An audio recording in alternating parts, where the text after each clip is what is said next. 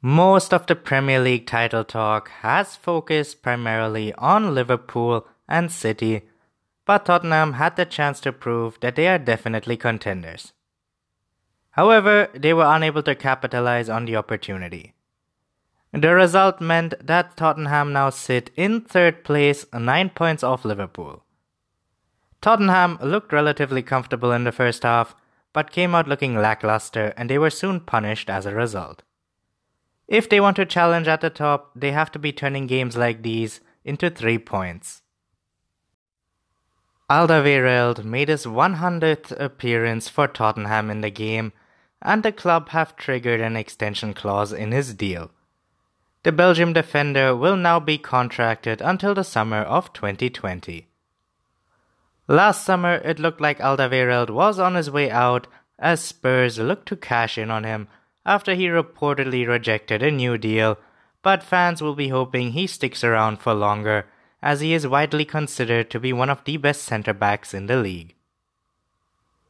The Belgium has made 18 appearances so far this season and kept 8 clean sheets, with his side winning 14 of the games where he featured. But he seemed to struggle in the second half as Wolves came back into the game and continues to look shaky without Vertonghen alongside him. Questions remain over whether there is more to come from Alderweireld or whether the club are set to sell and allow youngsters like Sanchez and Foyth to prosper. Harry Kane is picking up the pace. Kane had a slow start to the season, but Tottenham fans will be pleased with his current form. Kane scored three goals in two games before the Wolves game, and he added to his impressive tally in the 22nd minute.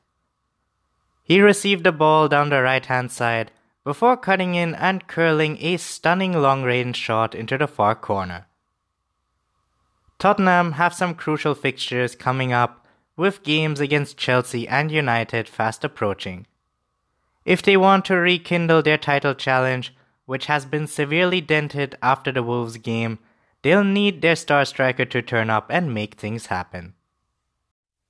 Pochettino has had his hand forced a little when it comes to central midfielders. With injuries to Dier, Dembele, and Wanyama, the duo of Winks and Sissoko have been forced to play near enough every game over the festive period. In the second half, they really did look to be feeling it in their legs. 1 0 up against a good side with half an hour to go. Ideally, Pochettino would have wanted to solidify that midfield with some strong players, such as the injured names mentioned previously.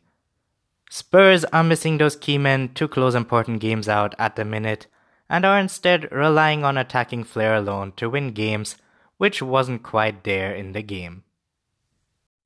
Wolves have taken points from five of the top six clubs, with Liverpool the only side who have beaten Nuno's side so far this season.